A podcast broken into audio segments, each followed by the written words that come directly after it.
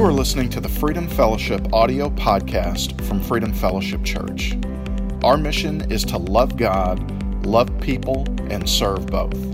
And now let's listen in to this week's sermon. Here's a question Do you think that life is random? Do you think that life is random? Is life just a bunch of uh, just unassociated events that happens in your life and you have no choice but just to respond to them. Some people would say that life's not random at all.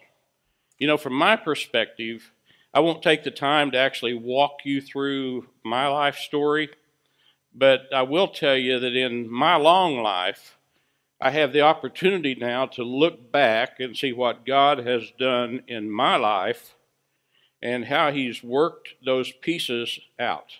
And I can tell you the things that happened in my life were not random events. I really believe that. There weren't random events. It, what has happened is become the weaving of a tapestry of my life. Now, I would make the assertion of this. If you're a believer, if you consult the Lord about your decisions and you pray earnestly, I believe that if you're a believer, that your life is not random either. Think about your life specifically.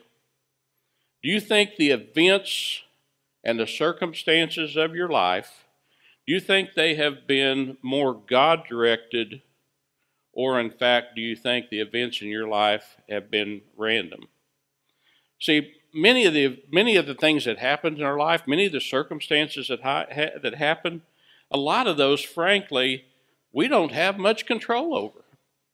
Take COVID 19, you know, we don't have much control over that. But the reality is, but, but most of us do have a say in the reaction we have to those circumstances. So let me say that again. Most of us have little control over many of the events that happened in our life. Stuff that happened that, you know, a lot of bad stuff or whatever those things are, accidents. But we do have a choice in how we react to those circumstances. So, our study today in Luke 1 really is a study primarily about a husband and a wife and how their story played into this great gospel story that'll unfold in the book of Luke. Last week, you, uh, Justin, very aptly uh, brought you a lot of background information about Luke, and he was a doctor. Now, he wasn't an eyewitness during the time of Jesus' ministry, but what he did is he painstakingly went back and put together the pieces that we now know of the book of Luke and of Acts. So, see, in this fact based story that he presents, it's really the story of Jesus and the gospel. I'm thankful for his orderly account, by the way, because uh, having been able to capture that gospel, he actually captured things that we really don't see from the other gospel writers. So he brings us a unique, very detailed perspective. In verse 4 of Luke 1, it says this Why did he do it? Why did he do this orderly account? He says, I did it so that you may know the certainty of the things you have been taught. So, beloved, I like that word. I don't use it very much, but Scripture uses it a lot because it calls us beloved. We're followers, we're believers, and we're termed beloved. So, beloved, this letter that we're studying, this, this Luke, lays out the story of Jesus. Now, in today's Scripture, we have principal characters that are these Zechariah, and he's an elderly Jewish priest. We have Elizabeth, which is an elderly woman, that is his wife.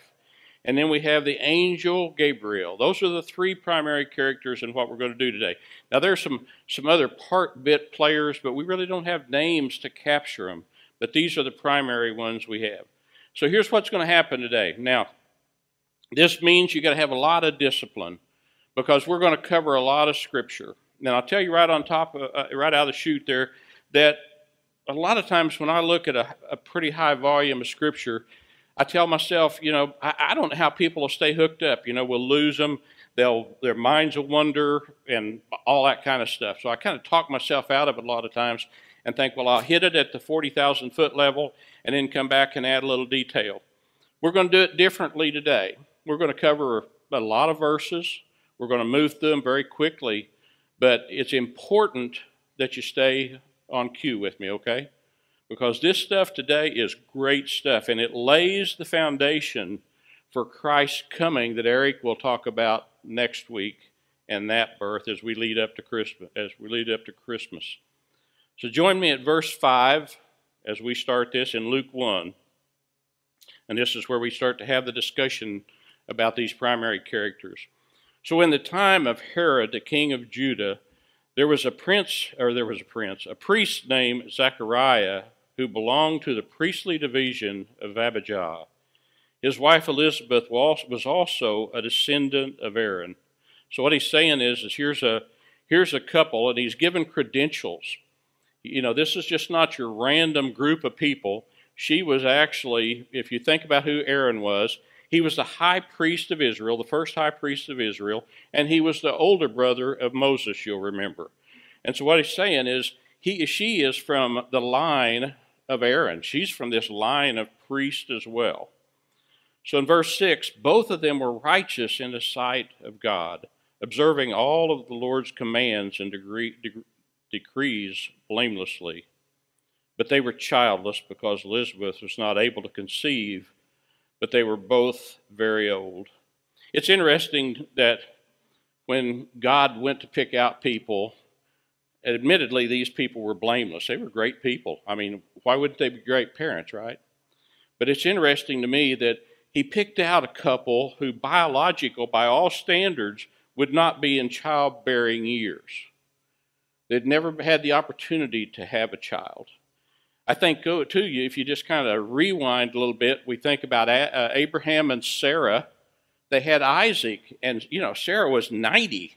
Scripture says when that happened.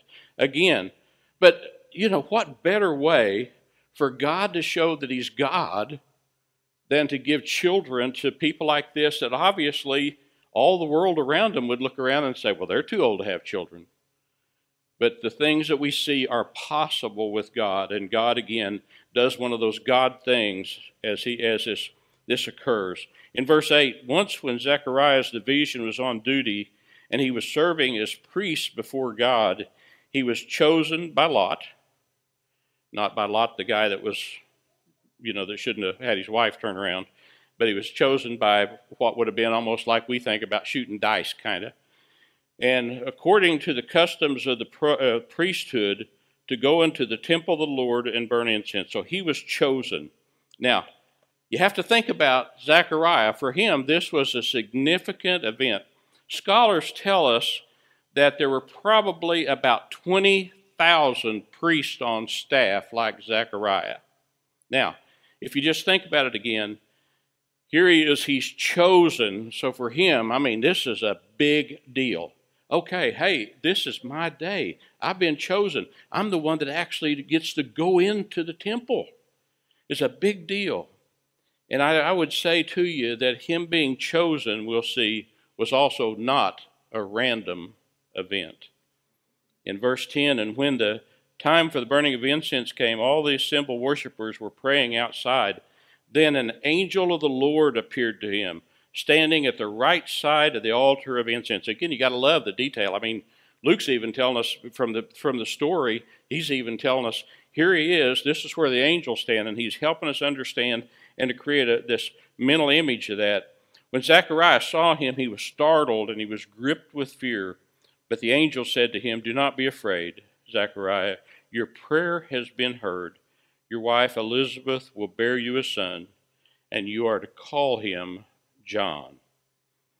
He will be a joy and he'll be a delight to you, and many will rejoice because of his birth, for he will be great in the sight of the Lord. He is never to take wine or other fermented drink. I'd offer you something to think about. That may not be bad advice for us, by the way.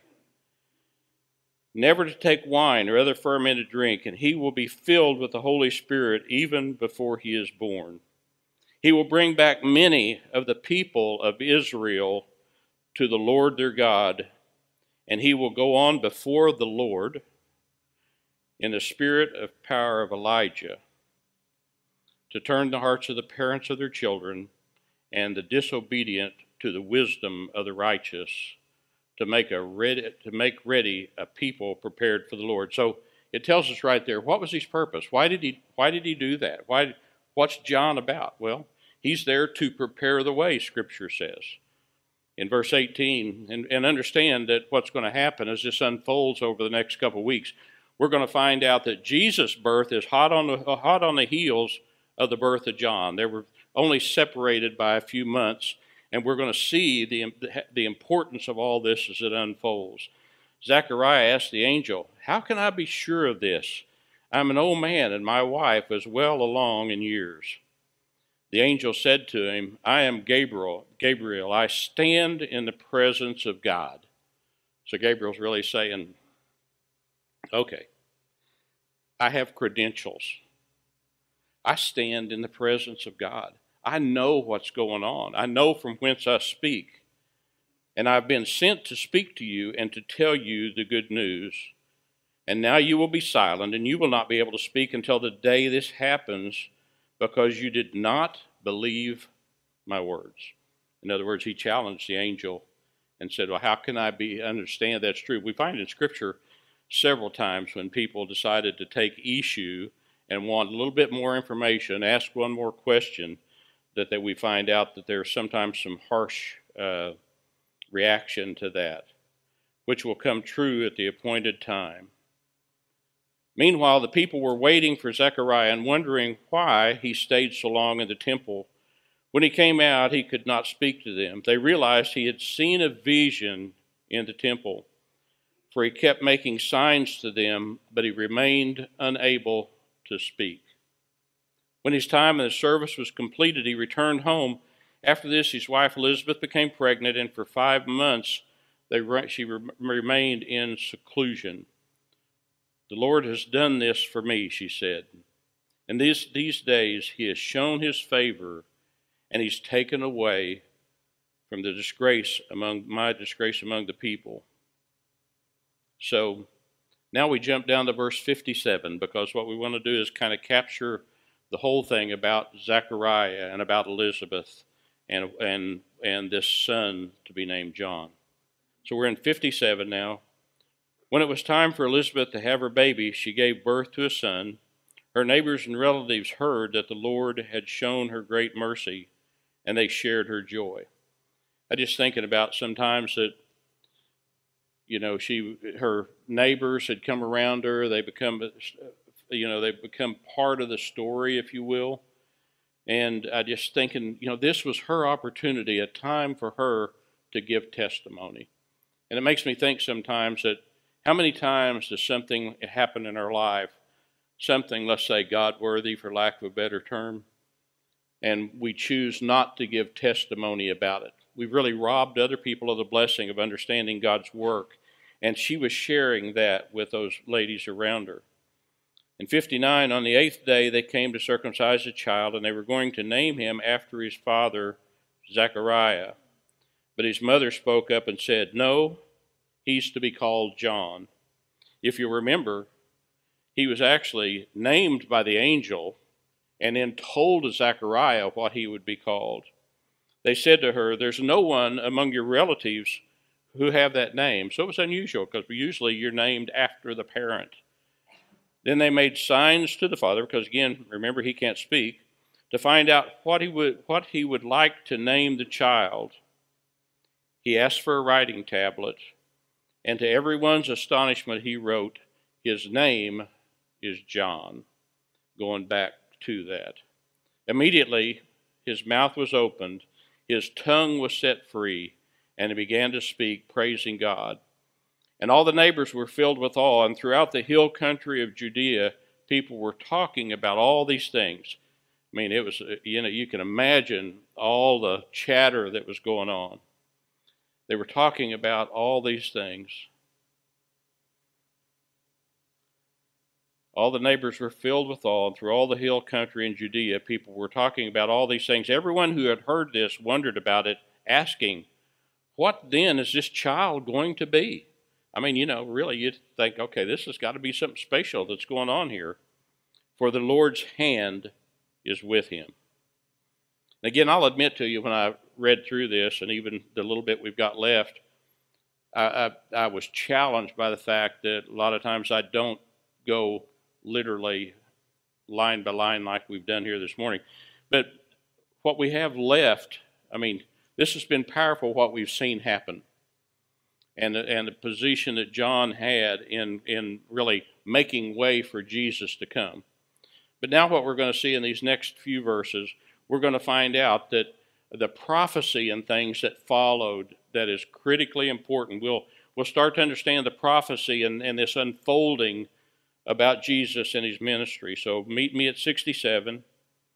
His father, Zechariah, was filled with the Holy Spirit and he prophesied. Praise be to the Lord, the God of Israel, because he has come to his people to redeem them. That's a big deal. I mean, can you imagine? If he hadn't come to his people to redeem them, if John hadn't been there to set the way and Jesus hadn't been there, we'd have no redemption. Goes on in 69, it says, He has raised up a horn of salvation for us. Now, when he talks about a horn of salvation, let me just say it another way to you that if you chase that horn word back in Scripture, it's really saying he's raised up a symbol of a strong king of salvation for us. He's raised up a strong king of salvation for us in the house of his servant David. So, see, this again is part of a fulfillment of the, of the covenant that was made to David. If you don't typically watch Wednesday nights, I would encourage you to do that. We're going through some terms right now. And one of the things I covered last Wednesday evening, and these are like short 25, 30 minute teaching times that we're doing, but, but I went through the five covenants that we see scripturally and talk about them, one of these being David. And we see them say this say in Scripture that in the house of the servant David is where it talks about this salvation. And then in verse 70, as it was said through the holy prophets of long ago, salvation from our enemies. And so he's talking about so so this horn of salvation is going to be raised up. This is some of the stuff that's going to happen as a result of that. It'll be the salvation from our enemies and from the hand of all who hate us, to show mercy to our ancestors and to remember the holy covenant. The oath he swore to our father Abraham, because remember what they told Abraham. He said, You know, I'm going to populate things. I mean, you're going to have, it's going to be your descendants are going to be like sand on the seashore and stars in the sky. To rescue us from the hand of our enemies and to enable us to serve Him without fear. What a great promise, beloved, even to us today. They'll rescue us from the hands of our enemies and enable us to serve Him without fear in holiness and righteousness before him in all of our days. In 76, and you, my child, will be called a prophet of the Most High. He's talking to John again now. You're going to be a prophet of the Most High. For you will go on before the Lord to prepare the way for him, to give his people the knowledge of salvation through the forgiveness of their sins, because of the tender mercy of our God, by which the rising sun will come to us from the heaven to shine on those living in darkness and in the shadow of death, the lost, to guide our feet into the path of peace. I could take some of that. I don't know about you right now. We could we could take being guided into a path of peace for a while, couldn't we? And the child grew and became strong in the spirit, talking about John. The child grew and became strong in the spirit, and he lived in the wilderness until he appeared publicly to Israel. So, we've covered a lot of scripture. I'd encourage you to go back and read it again. Because what we see is we see the manner in which, a very godlike manner, I mean, he picks out these two people that are older than the hills, haven't ever had children, to bring John to. And then he becomes the pathway to start to lay the path for Jesus. Now, here's a few things I want, want you to take away from this today, okay? These are the takeaways for you. So it's my belief that the selection and timing of Zechariah and Elizabeth was absolutely not random. I believe that John's birth preceding Jesus, that we've seen written here in verse 76, it says, He has, become, he has come to prepare the way for the Lord.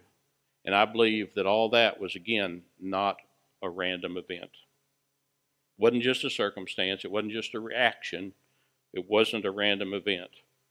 Now, if you've chosen to follow Christ as a believer, if you've made that choice, and if you've made a choice to invest yourself, because believe me, there are people that make a choice to follow Christ, but then they don't invest themselves. They live kind of at that superficial Christian level. But if you're a person who has chosen to follow Christ, and if you invest yourself in Him, then I believe that your life, whatever you're called to do for Him, and your circumstances, again, are not random. Now, you can kind of look back at your situation and, you know, just kind of scroll back through your, through your life and you can kind of think about the things that have happened. You can start to if you're if you're older, you know a lot more about what I'm talking about. If you're younger, you've even started already to start to see things start to line up that seem to be random. Now, I also believe that we shouldn't waste the gift of life. If you're a believer, if you've invested in Christ, and you do have a calling, by the way, if you're a believer, and you know that these circumstances aren't random, that we shouldn't waste this gift of life. We shouldn't just kind of meander through life. Wouldn't we all, don't we want to make some kind of an impact? Don't we want to have some sway over other people in a good way? Don't we want to take our brothers and sisters and the people we work with and our neighbors, don't we want them to find the same heaven that we plan to go to, but we shouldn't waste our life. And here's another thing I believe that in the takeaway is this that we shouldn't waste our life lessons. Now, go back to what I said when I started. If you think about the circumstances in your life, and some of us, frankly, had it pretty good. But some of us, we've got knocked around a lot. But every single one of us has had circumstances in your life that can contribute to somebody else's life. Call them life lessons. But what, I, what I'm laying out before you is we should not waste our life lessons. If we've learned things, if we've been down a hard road, if we've been down a great road, whatever it is, then what we should do is we should we should open up and be willing to share with other people. And, and just like we saw Elizabeth do, hers was a great testimony because she was saying, Gosh, after all these years, I'm going to have a child. But in our situation, there are people around that need to hear what you have to say. There are people that God will put around you that are in your circumstance, and you have the opportunity to do one of two things keep your mouth shut or to give testimony to God's grace and His glory and His mercy. And that's really the choice we should make. So, again, as I close, I don't believe, I, I personally, in my life, that's all I can tell you. In my life, I don't think it's been random at all. I can, I can look back and see the things that happened that some of them looked like they were pretty stinking random at the time, right, Karen? But some of them seemed random at the time. But when you start to look back with some age on you, you start to realize that those really line up much more than we thought. And a lot of them are those God things that we do. Be thinking about that and what's God calling you to do? Where, where are you at in your life? Are you really sharing your life stories and your life lessons with other people? Don't waste the gift, the gift of life. Bow your heads with me. Father, I'm thankful that you've given us the gift you have, the gift of your Son. I'm thankful that you called out people like John and Zechariah and Elizabeth to be ready and to, to bring, to just to pave the way for this Jesus. And Father, I'm, I'm just again, I'm, I'm thankful that, that you loved us enough that you'd give your Son for us. You're such a faithful God. And Father, I pray that for this group that that we don't we don't want to waste life. We want to capture life. We want to live life. We want to share life. And Father, I hope that you'll allow us even to do that more as this virus can ju- just get cleared out of our way and allow us to get back to life and enjoying each other and our relationships. And I pray again, Father, too, that that um, for our life lessons, the things we've been through, maybe they're good, bad, maybe they're really ugly, but again, uh, you didn't mean for us to waste those lessons, but to use those to contribute to your kingdom. In Jesus' name.